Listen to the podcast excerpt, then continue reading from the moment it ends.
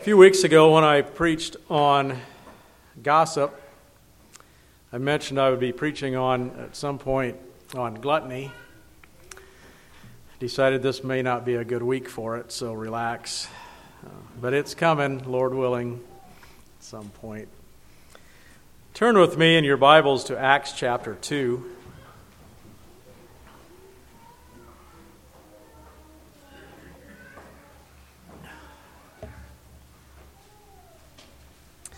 The message this morning is not really a Christmas message. I think um, probably next week we'll hear a little bit more on that if I understand correctly. There are some uh, things in this passage that mention the Son Jesus, and we'll want to talk a little bit about that wording.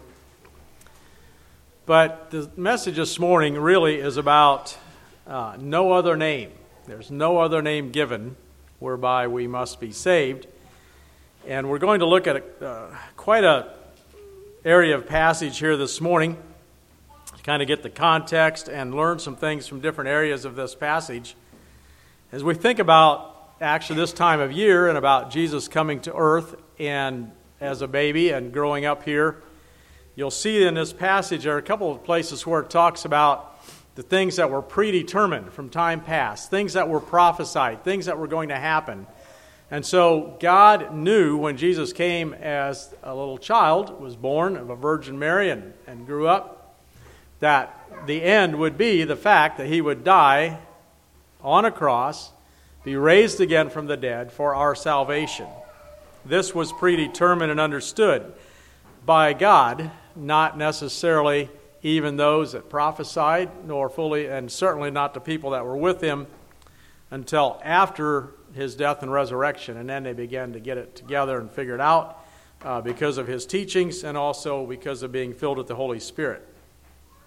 So in chapter 2 of Acts, you see there the beginning of the church, you see the day of Pentecost, and we're going to jump down to verse 46, uh, the last couple of verses of that chapter.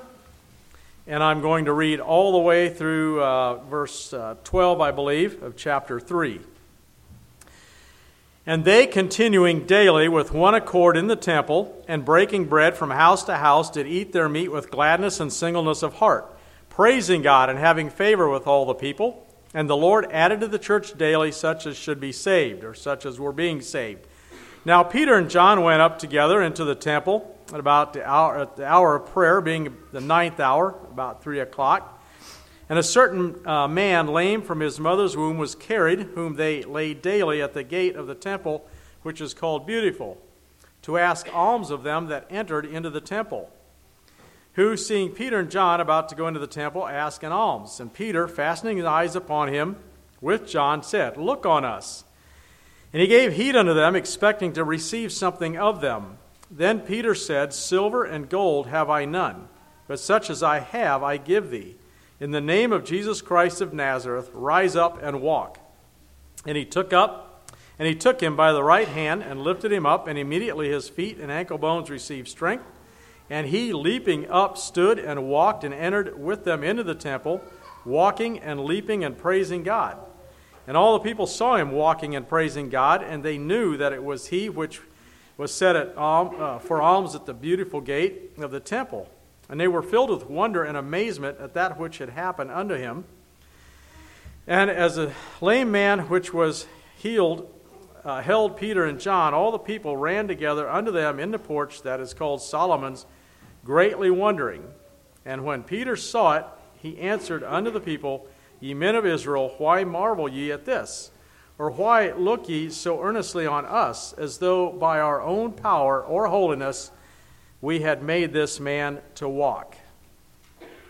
We're not going to focus a lot on this particular passage, but you'll notice that, and it reminds me a little bit of right now when you go into stores, there's often someone out there uh, ringing a bell and they'd like for you to contribute to the Salvation Army, and there's a lot of other opportunities uh, at this time of year to give and to share and uh, so forth. And they were going to, uh, Peter and John, they were going to the temple.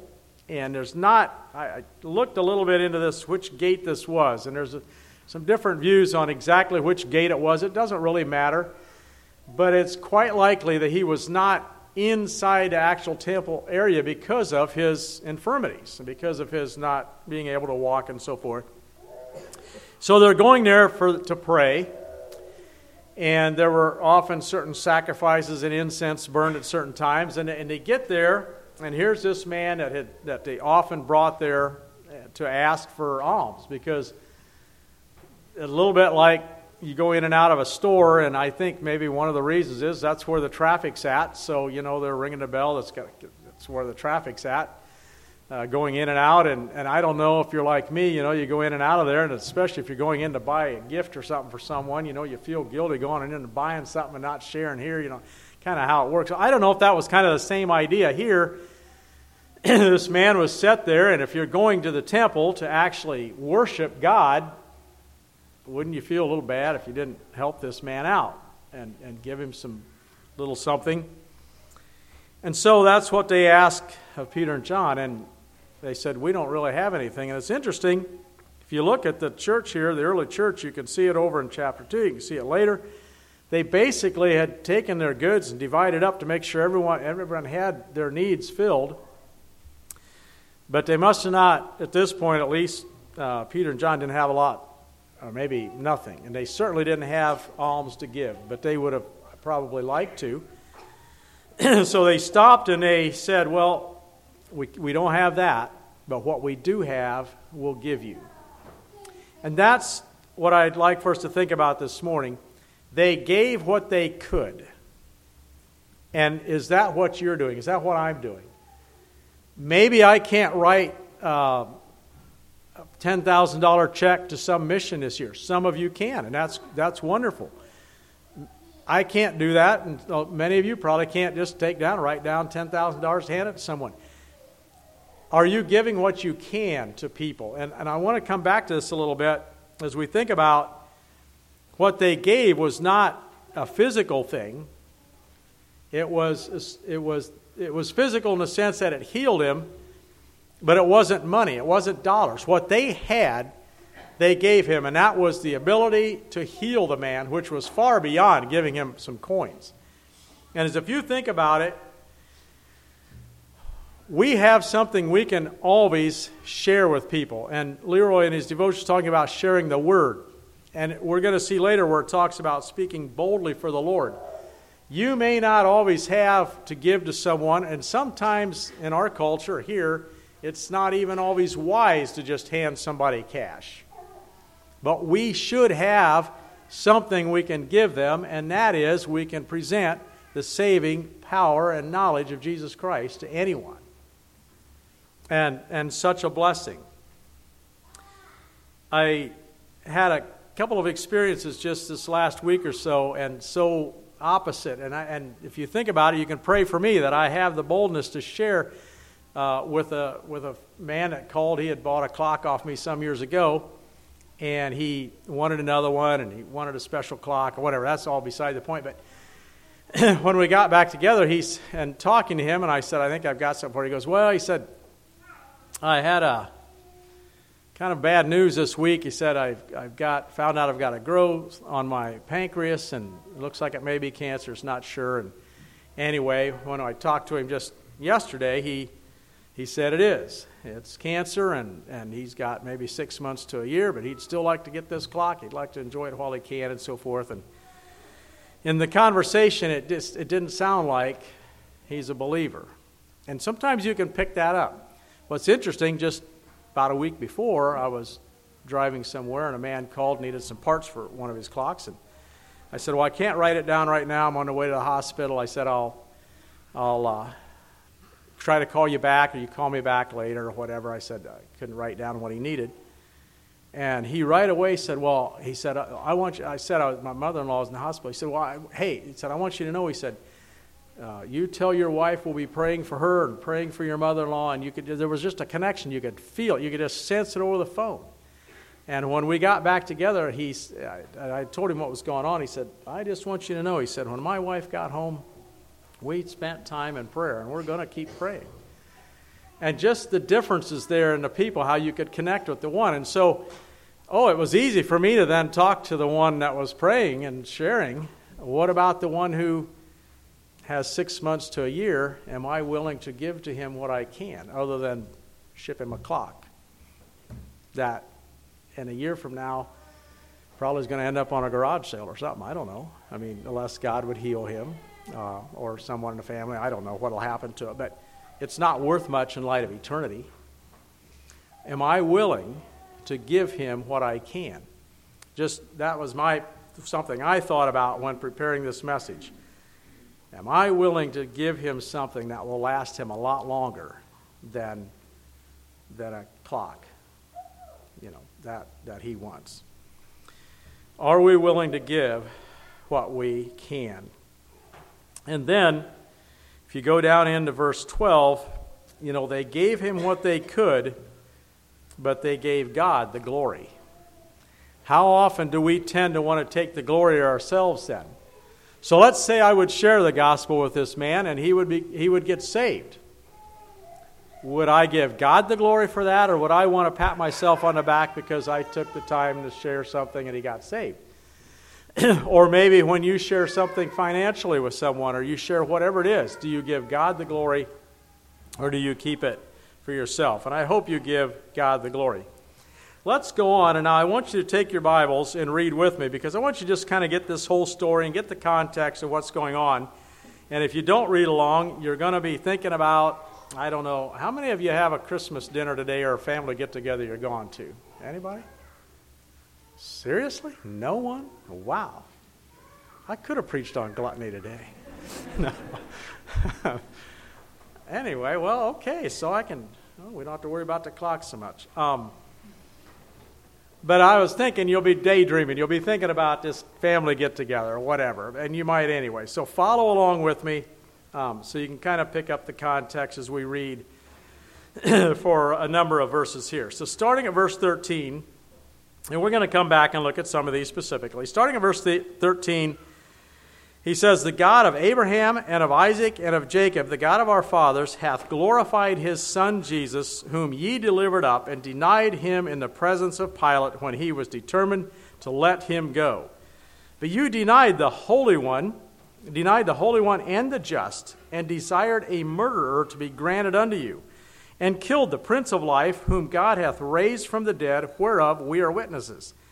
And his name, through faith in his name, hath made this man strong. In other words, by the faith through Jesus Christ, made this man strong, whom ye see and know. Yea, the faith which is by him hath given him this perfect soundness in the presence of you all. And now, brethren, and what not that through ignorance you did it, and as did also your rulers. But those things which God before hath showed by the mouth of all his prophets that Christ should suffer, he has so fulfilled. Repent ye therefore and be converted, that your sins may be blotted out, when the times of refreshing shall come from the presence of the Lord. And he shall send Jesus Christ, which before was preached unto you, whom the heaven, whom heaven the heaven must receive until the times of restitution of all things which God hath spoken by the mouth of all his holy prophets since the world began. For Moses truly said unto the fathers, A prophet shall the Lord your God raise up unto you of your brethren like unto me. Him shall you hear in all things whatsoever he shall say unto you. And it shall come to pass that every soul which shall not hear that prophet shall be destroyed from among the people. Yea, and all the prophets from Samuel and those that follow after, as many as have spoken, have likewise foretold of these days.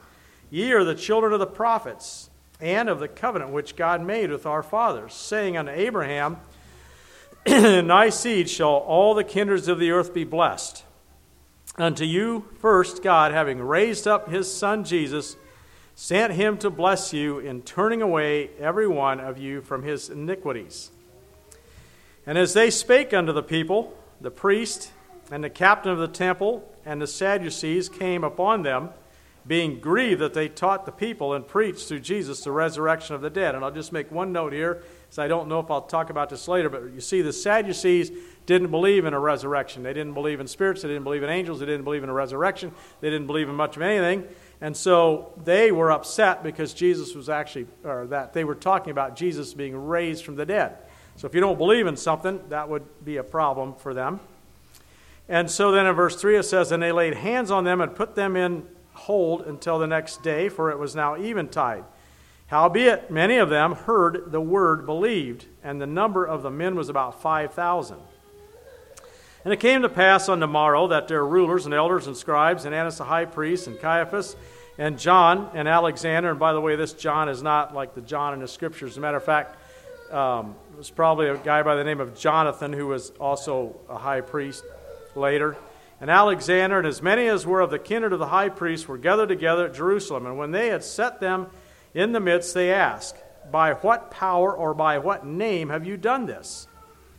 Then Peter, filled with the Holy Ghost, said unto them, Ye rulers of the people of, uh, of the people and elders of Israel, if we this day be examined of the good deed done to the impotent man by what means he is made whole, be it known unto you all and to all the people of Israel that by the name of Jesus Christ of Nazareth, whom ye crucified, whom God raised from the dead, even by him doeth this man stand here before you whole.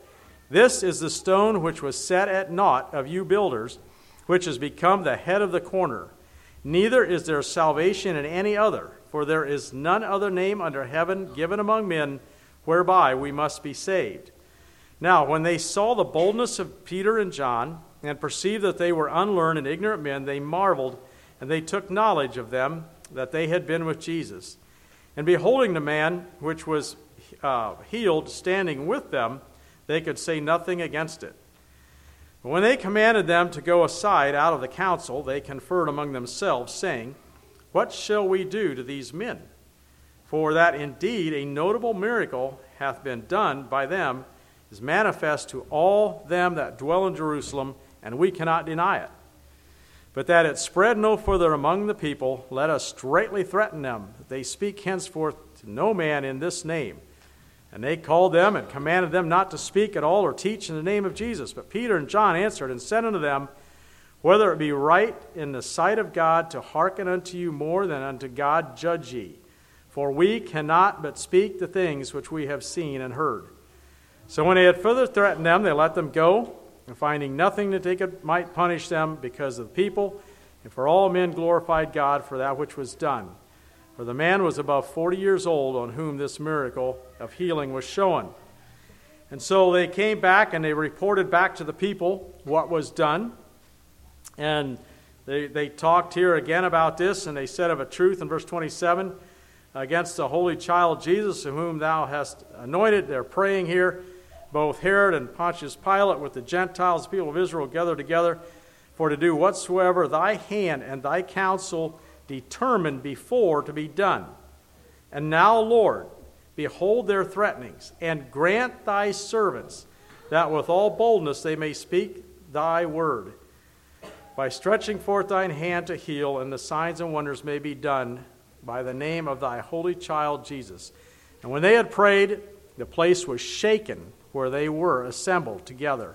They were all filled with the Holy Ghost, and they spake the word of God with boldness. So we'll stop there, and I want to go back to chapter 13, or back to chapter 3, and we'll go down to verse 13. You'll notice in this passage it says, glorified his uh, son, Jesus. Now, in, in verse 13 here, you see the word son. And if you go over to verse 26, it says, Son Jesus. And if you go over to chapter 4, verse 27, it says, Thy holy child, Jesus. And again in verse 30, it says, Child. But in verse 25, it says, By the mouth of thy servant. And that word in the Greek, in all of those passages, means servant or minister or servant. It can also mean a son or a, child, but generally it means someone who is a servant. So it's saying here that that Jesus himself was the servant of his Father. If you go throughout, there's another place in Acts, and if you go out through a lot of Paul's writings, you'll see where it talks about the Son, Jesus Christ. The word is a completely different word, and it means primarily a son or a child. It's not the same Greek word. And so, Jesus Christ being um, the servant of his Father, and he came, Jesus says, I came to serve others. And he served us in the fact of what, what he did for us. he is a servant. And, and uh, he is to be glorified. It, it, and you see here, it says, hath glorified. God has glorified his son, Jesus, or his servant, Jesus. And God is going to be glorified. Jesus is going to be glorified whether we give him glory or not. Let's just make that clear. We, we should glorify him, but he will be glorified whether or not we do. Now, if you go into verses 14 and 15, and to me, this, there's a great paradox in these verses, and I want us to make some personal application here. It says that, that they, they're talking here now to these uh, Jewish people, and he says, You have denied the Holy One and the just. And those words were used for the Messiah. Jesus Christ was holy. There was nothing about him that was not pure and right and holy. And he was also just. His decisions were right. His government is right, and his government will be right. But he says, You denied him and instead desired a murderer to be granted to you. Remember when they chose Barabbas instead of Jesus? And then it says um, in verse 15, and killed the Prince of Life, whom God raised from the dead. And he says, We're witnesses of that. Now, that Prince of Life could also be interpreted there, the author of life. Now, here's the paradox in this How do you kill the author of life? You can't do it really. The one, the one that created life, the one that gives life, you can't kill him. Now, his, his physical body died, but I think there's a song or something about there's no grave can hold him or something like that. I don't know. But the fact is, that is the truth. There was no grave, there was no tomb that could hold Jesus Christ. He was the author of life, and God raised him up. Now, here's how I want to apply this to you and to me. so, we would certainly say that, oh, I would never deny the Lord Jesus and ask for a murderer instead. Wouldn't do that. I wouldn't kill the giver of life. But when we knowingly sin, what are we doing? Aren't we denying Christ? And Satan is a murderer and a liar. And so, in a sense, when we willfully sin, when we choose to sin, I'm not talking about now we, we, we miss the mark, we all do that. But when we choose, and I'm not saying we, we don't at times, but when we choose to sin, when we know something is wrong, and we choose to do it, we are denying Christ and asking and, and siding with a murderer instead. Because Satan is the author of sin not Jesus. And then it says that they killed the prince or the author of life.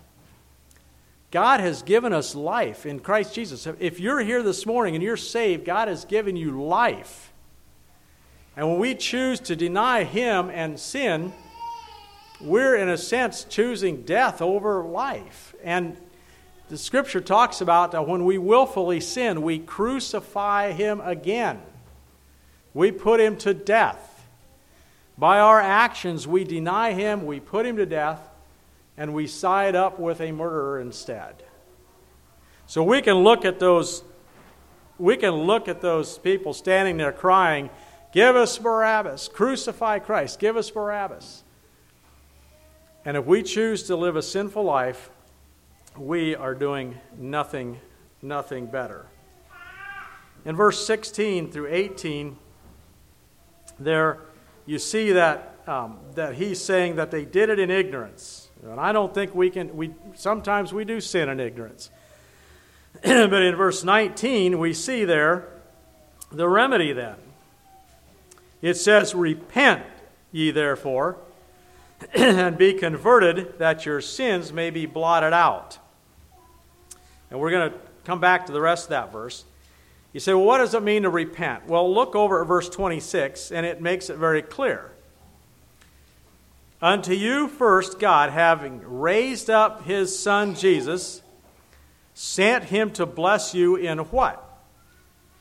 In letting you know that you are now a sinner? He says, in turning away every one of you from his iniquities. That's what repentance is. It's turning away from our iniquities. There's one thing to have the knowledge of our iniquities, and there's another thing to turn away from it. And that is what he's saying here. You need to repent. Repent so that your sins can be blotted out.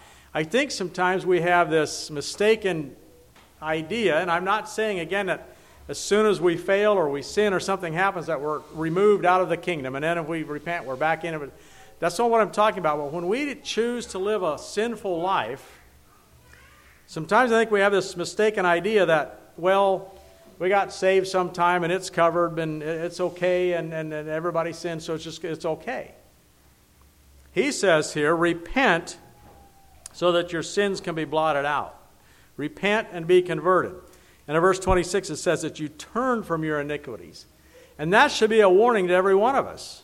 If we're living in sin, we need to turn from our iniquities, that our sins can be blotted out. And then it says, when the time of refreshing shall come, or time of restoration. It's interesting if you go over to Romans chapter 8 there, where it talks about that the whole creation uh, groaneth and travaileth, it says, until now. And why?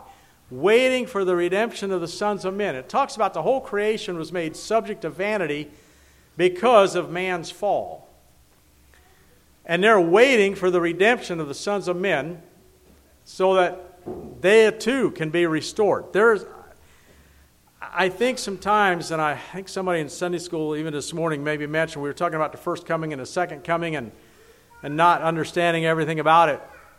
The second coming, the fact that what all will happen, I think sometimes our view of the second coming maybe shoots way below what's, what's it's going to all be. There's going to be a time of restoration that I think goes beyond anything we can imagine. But he says here if you want to be a part of that, repent so that your sins will be blotted out at the times of the restoration, the time of refreshing. When everything shall be made new, you can be a part of that. You can be a part of enjoying when everything is made new. If we choose not to, if we refuse to repent, we won't be a part of that. It just it's not possible. Now I want to uh, go over here to uh, chapter four. I need to move along here. Chapter 4, where it talks about the beginning there, you can see that those people were not willing to repent. They refused to repent. Instead, they decided that um, instead of repenting, let's just shut down the messenger. Let's shut down the messenger. Let's not listen to the messenger. Uh, the message they couldn't deal with, so they wanted to shut down the messenger. And it's, we can do that same thing. Not necessarily, I'm not thinking so much now a messenger and a preach or something, but have you ever been reading the Word of God and something stands out, or maybe the Holy Spirit convicts you of something in your life, and you're like, whoa, I hadn't thought about that. Is your, is your first thought to say, well, I need to change? Which is repentance. I need to change what I'm doing, how I'm living, how I'm thinking to line up with this. Or do we tend to say, well, it just can't quite mean that. Let, me see if I can find. And we go through and we try to change the message or the messenger because we don't like the message that we're getting. When God, and often through His Word, and the work of the Holy Spirit puts his finger on something in our lives, it's easy to just ignore it. I've done it. You can try to, but if God's faithful, and he'll keep pressing on that. The simple thing to do is repent and find peace and freedom. These people didn't want to do that. Now, there was a number of them that did. It's about 5,000 men that, and, and probably others that repented. They heard the message and they repented, but there were some that never did. And I suspect, I, I'm sure, that there are people who heard the message, who had seen what Jesus had done, who had seen this miracle. They saw it with their own eyes, or they at least saw what the result of it, refused to repent, and have had almost a couple thousand years now to think about the opportunity they had and that they refused to take. And he points out to them that they refused Christ. They said, He was the stone that you disallowed, that you threw aside. You didn't want to hear it.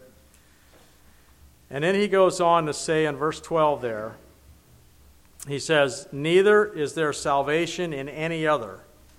There is none other name under heaven given among men whereby we must be saved.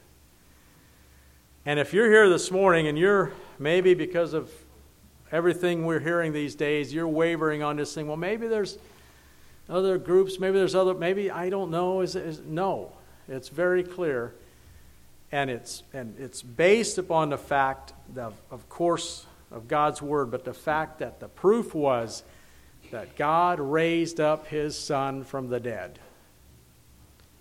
and He is in heaven now until the time of restoration of all things.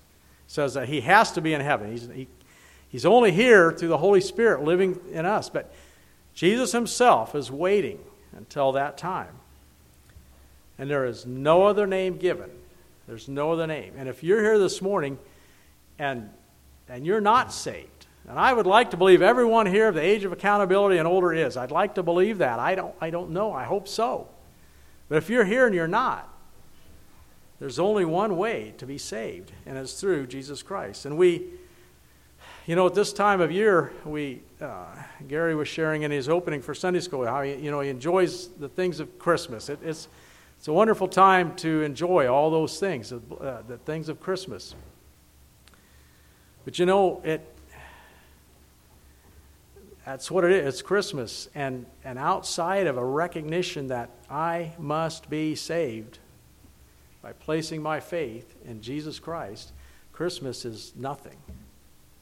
It really is. It's nothing. Now, there are a lot of people that celebrate it. There's a lot of people that have all kinds of wonderful things that they do at Christmas time and never come to repentance and placing their faith in Jesus Christ.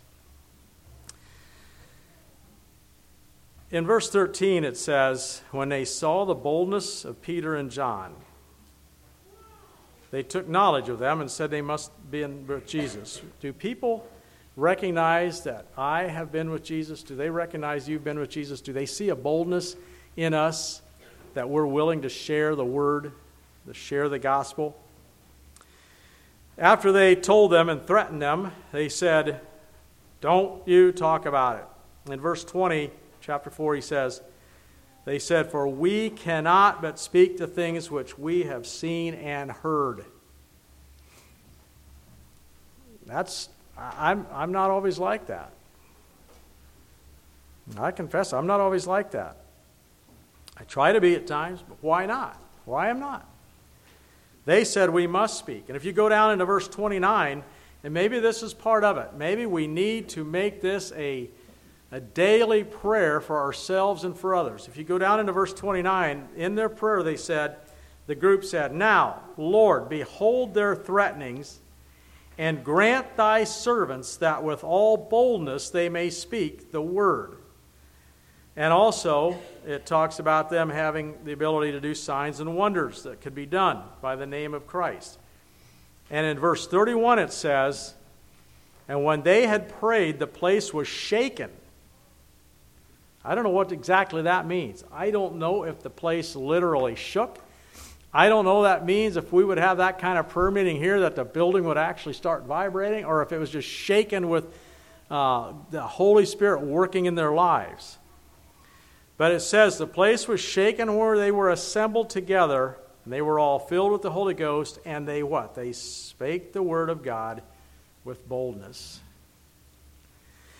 We have an opportunity at this time of year, I think maybe it's maybe even more opportunity than at some times of year. When people say something about have a good Christmas or whatever, we have the opportunity. Do we have the boldness?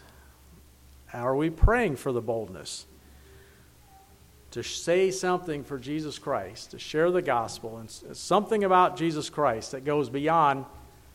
You have a Merry Christmas. No, we want to do that. Yeah, we want people to have a good Christmas, whatever. But does it go beyond that? Are we willing to share that there is no other name given whereby we must be saved? Are we willing to share that with people? And are we willing to share with them that we need to repent, that our sins can be blotted out? Because someday we all want to be ready to meet the Lord, as they say, meet the Lord in the air at the time of refreshing, that our sins will be blotted out and that we will have made Jesus Christ our Lord and Savior. Let's pray. Father in heaven, thank you for Jesus. And Lord, help us to remember all year long, but especially right now, Lord, as we think about the fact that you came to this earth in human form so that you could suffer and die for us, so that you could share how to live for you in your life by an example, so that you could be raised again from the dead, so that we could have a means of salvation. God, thank you so much for that. And thank you, Lord, that your word and your Holy Spirit convict us. Help us, Lord, to repent when we sin. Help us, Lord, to be people quick to repent, that our sins can be blotted out by your blood. Help us, Lord, to be faithful in that. And Lord, help us to be bold in sharing it. In Jesus' name I pray. Amen.